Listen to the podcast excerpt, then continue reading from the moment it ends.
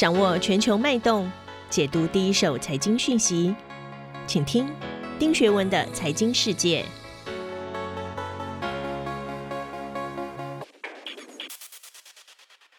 大家好，我是丁学文。又到了和大家一起 review 过去一个礼拜全球重大财经新闻的时间。今天我们照例要讲的两则新闻呢，第一则是四月十六号，台股再度大涨，站上了一万七千点。台湾也幸运的没有被列入汇率的操纵国。随着新台币对美元汇价创一个月的新高，国际美元却持续走弱。我们要怎么看待美国的美元未来的走势？还有美国的基本面怎么样？又为什么呢？我想我们待会会解读。第二篇我要跟大家讲的是四月十六号同一天，花旗集团宣布退出包含台湾在内的十三个消费金融业务市场，把聚焦放在更有利可图的亚洲财富业务上，计划在香港、新加坡再增聘两千三百名员工。这背后的原因是什么？站在台湾或者金融的角度，我们要怎么去看？先看第一则新闻啊，CNBC 下的标题是：随着美元下跌，金价达到四个月来的新高。Reuters 啊，路透社，它的标题写的是：美元跌至二零一八年六月啊，三年多以来的最低。伦敦金融时报 FT Financial Times 它的标题下的是：一个强势美元对全世界的意义是什么？美元货币的回升应该会增加美国的进口量，但对新兴市场会有负面的影响。所以美元未来的走势，其实很多人在关心。我们要怎么解读啊？首先，我想跟大家解释一下啊。最近呢，美国公债殖利率跟美元连面大跌，由于买盘重回美国债券，带动了价格上涨。美国十年期的公债殖利率已经急落到百分之一点五三一，大跌逾十个基本点，创了六个月以来的单日最大跌点。美元指数呢，甚至在近一个月一直在低档盘旋，本周以来的跌幅已经跌了百分之零点六以上，很可能会写下连续两个周线的黑线。投资人今年呢，比较早的时候抛售美国债券，主要是因为觉得疫苗接种计划还有所谓纾困方案，所以经济可能会复苏，所以通货膨胀可能会来，接下来会迫使 FED 升息。但投资人现在开始不确定这些预期是不是真的会发生。美元走贬啊，主要原因是因为 FED 的官员一直重申，超级宽松的货币政策会持续很长的时间，所以很多的官员，包括鲍尔，他们都一再强调不会升息。但无论如何，对全球市场来说，美元还是一个绝对重要的 key word 关键词。我们要不要抛售美元？美元到底是看多还看空？我想众说纷纭啊。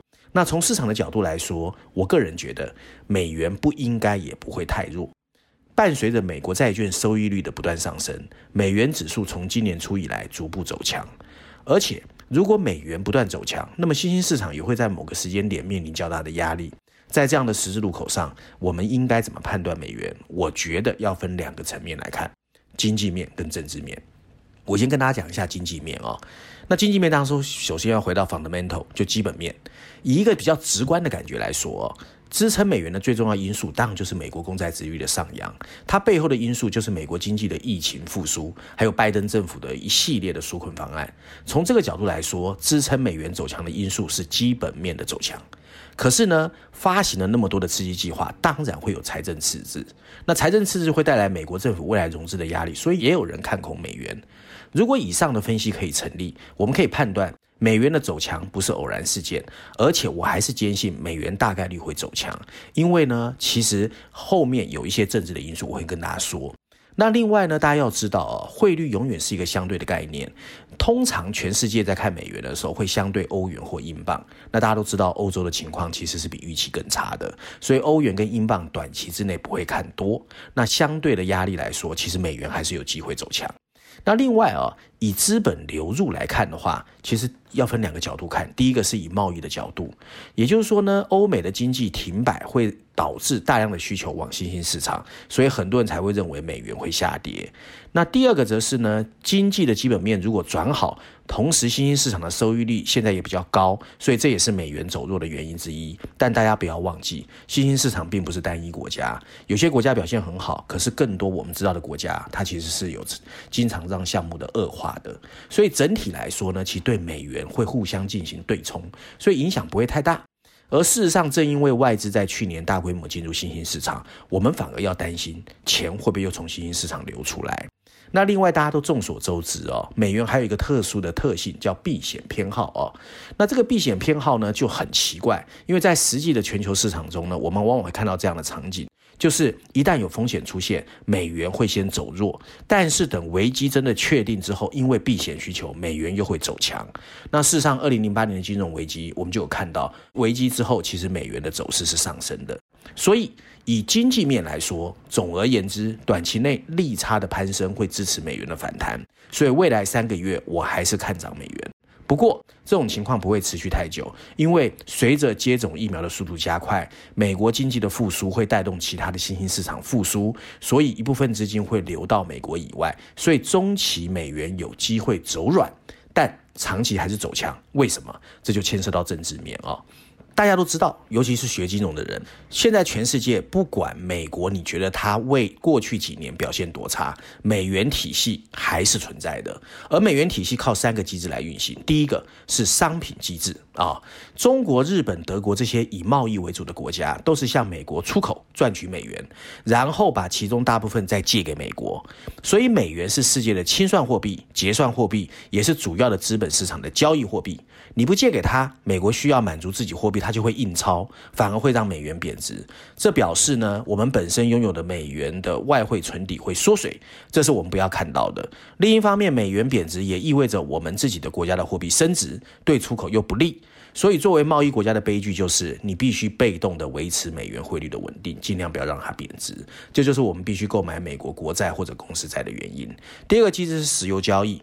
一九七一年啊，Nixon 关闭黄金视窗之后，美元跟黄金脱钩，所以美元面临的最大问题是怎么确保自己的储备货币的地位。所以美国就找到了石油，所以沙乌地阿拉伯这些国家都建立了石油交易的美元计价机制。这就意味着其他国家要进口石油，你只能用美元支付。所以你的外汇存底美元会越来越多。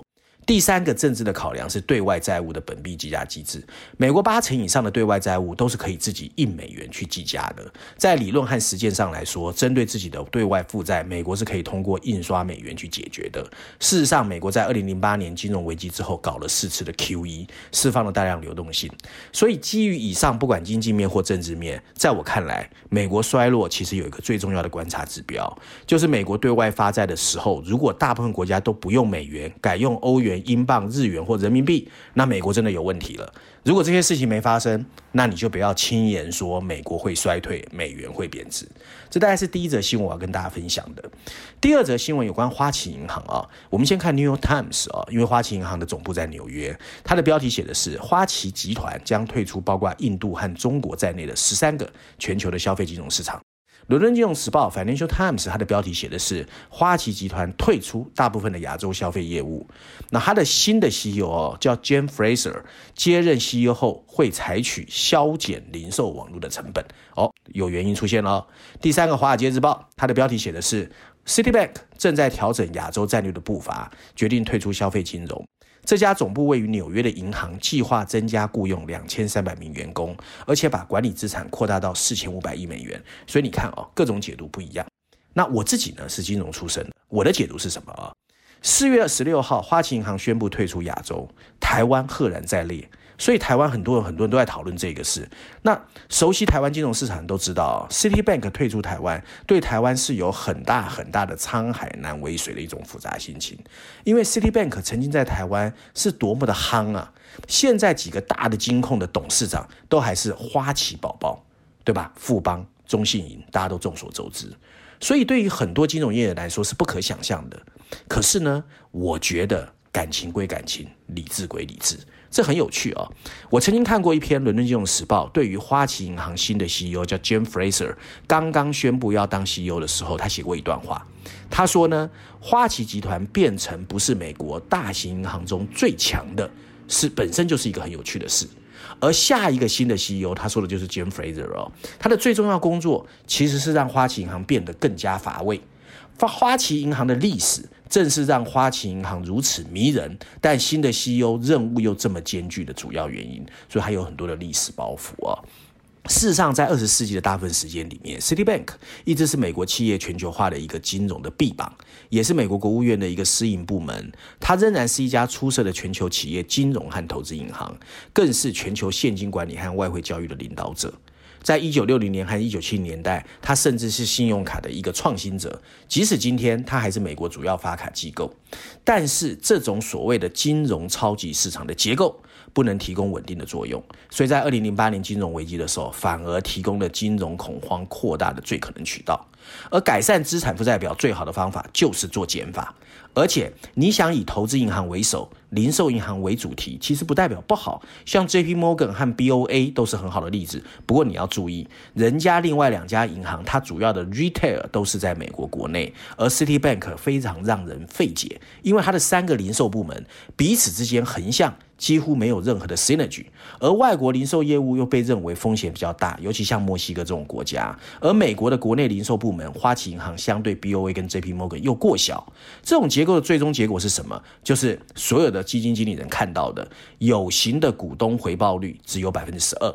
落后了 J.P. Morgan 和 B.O.A 的百分之十七和百分之十五啊，所以这个新的 CEO 啊的 Jim Fraser 进来之后，大家不要忘记哦，你看看他的 background，他不但在 Goldman Sachs 做过，他还在 McKinsey 做过，做过投资银行又做过顾问的人呢，他基本上是很现实的，他基本上是以这个 deal 能不能变得比较漂亮为主轴的，所以在这种情况之下，他当然会动手去做一些比较长期的动作。那而且大家要知道，花旗最主要的获利来源是企业金融，它在全球九十六个国家的政府和企业提供金融流通服务，而且主要为企业提供贷款，再透过输售债权的方式获利。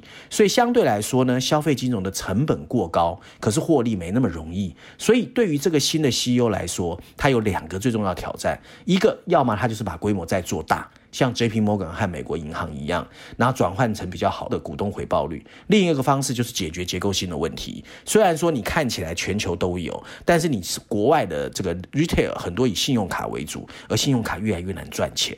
那这个事情凸显了哦，其实外商银行过去十年在亚洲其实经营都很辛苦的，尤其在中国大陆跟印度，因为分别都有不同的。挑战中国呢，是因为国有银行越来越强；那印度呢，是因为它的法律结构各方面其实都不欢迎外资，所以你在印度大陆打不好，你其他国家就很难去支撑哦。那当然。也有一些银行还是持续看好这个亚洲，譬如说 HSBC，他就打算进一步深耕大陆；DBS 啊，甚至准备接管印度的一些银行，然后主要主打银行。那我会觉得啊，有很多人对花旗银行都有很多的建议，譬如说 McKinsey 的一个分析师就说，或许数位银行可以扭转花旗银行在亚洲的情况。那这个东西是个豪赌，我们要看一看。那另外最近也有人看到花旗银行开始向所谓的加密货币，譬如说比特币靠拢，在三月份还发表。了一个比特币的研究报告，不过出现后来出现了很多瑕疵，很多细节又模糊不清，后来变成一个笑话。所以呢，我觉得花旗银行离开，以上面的分析来说是情有可原的。那对台湾来说，现在已经很多人在猜它会卖多少钱。那现在最多人说的是五百亿。但首先啊，花旗台湾的财富管理业务出售情况会不会保留高端的理财不卖？不知道。另外，台湾市场可不可以单独出售？不知道。那很多金控最关心的还是花旗的高端财富管理业务会不会卖？因为那个是赚钱的。那花旗银行也确实掌握了台湾很多很有钱的人。不过现在很多东西都是方兴未艾，犹未可知。最后啊，我要跟大家推荐的是这一期《经济学人》的封面故事。这一期很特别哦，有三个封面故事，有谈亚太版本的缅甸，有谈英国版本的这个所谓的大英帝国未来的一个命运。那我今天想选择的是北美版本的封面故事。在封面设计上，大家会看到啊，《经济学人》让我们在黑色的封底前看到是一个西装笔挺的企业家，可是被修图成了一个大神功。那上面很讽刺的写了 “The Political CEO”，充满政治味道的 CEO。那经济学人这次用了三篇文章去讲这个议题啊，那我觉得其实大家如果记忆犹新，经济学人早在二零一四年就曾经说，美国的自由主义者担心精英分子早晚会操控美国的经济，普罗大众更认为美国政府跟 FED 更关心的是华尔街，而不是一般的人民。很多待过大陆的人也喜欢批评中国，就是一个为权贵分子搭建的纸牌屋。事实上，没有人会喜欢裙带关系，但没有人会否认有关系就没关系，没关系就有关系。在台湾也是这样，在美国也是这样。所以，这种所谓裙带关系的纠缠，其实是随着时代的演进，用各种不同的形态出现在我们的身边。经济学在这一次的三篇文章中报道的是一个政商关系纠缠的时代。今天。政治与商业的纠缠在美国变得越来越难以划清界限。企业家有时候会为追求一些表面的问题，譬如说，我们看到最近 Georgia 它的新的学军改革法出来之后，很多大企业的 CEO 抗议。那更多的是我们看到越来越多的政商名流喜欢批评时政。J.P. Morgan 的 Jamie Dimon 是最有名的啊、那经济学人认为，这所有一切都反映了在公关游说圈里面，这些企业人士怎么积极在想方设法扩大自己或自身企业的利益。当然，里面包括了各种既得利益者提供的网络服务，最终目的都还是为了让自己的企业获得最大的利益。经济学人相信，企业在激烈竞争的市场中营运可以促进整个社会的进步。但经济学人作为古典自由主义的一份子，他们还是认为权力过度在政商关系是危险的。商人总是爱为自己的利益进行所谓的高博应酬、打球和游说。他们离政府的圈子越近，对经济和政治的威胁，经济学人认为就会越大。所以政商关系古来就有，但是其实对整个社会是不利的。以上就是我今天要跟大家分享的重要的内容，希望大家喜欢。我们下周见。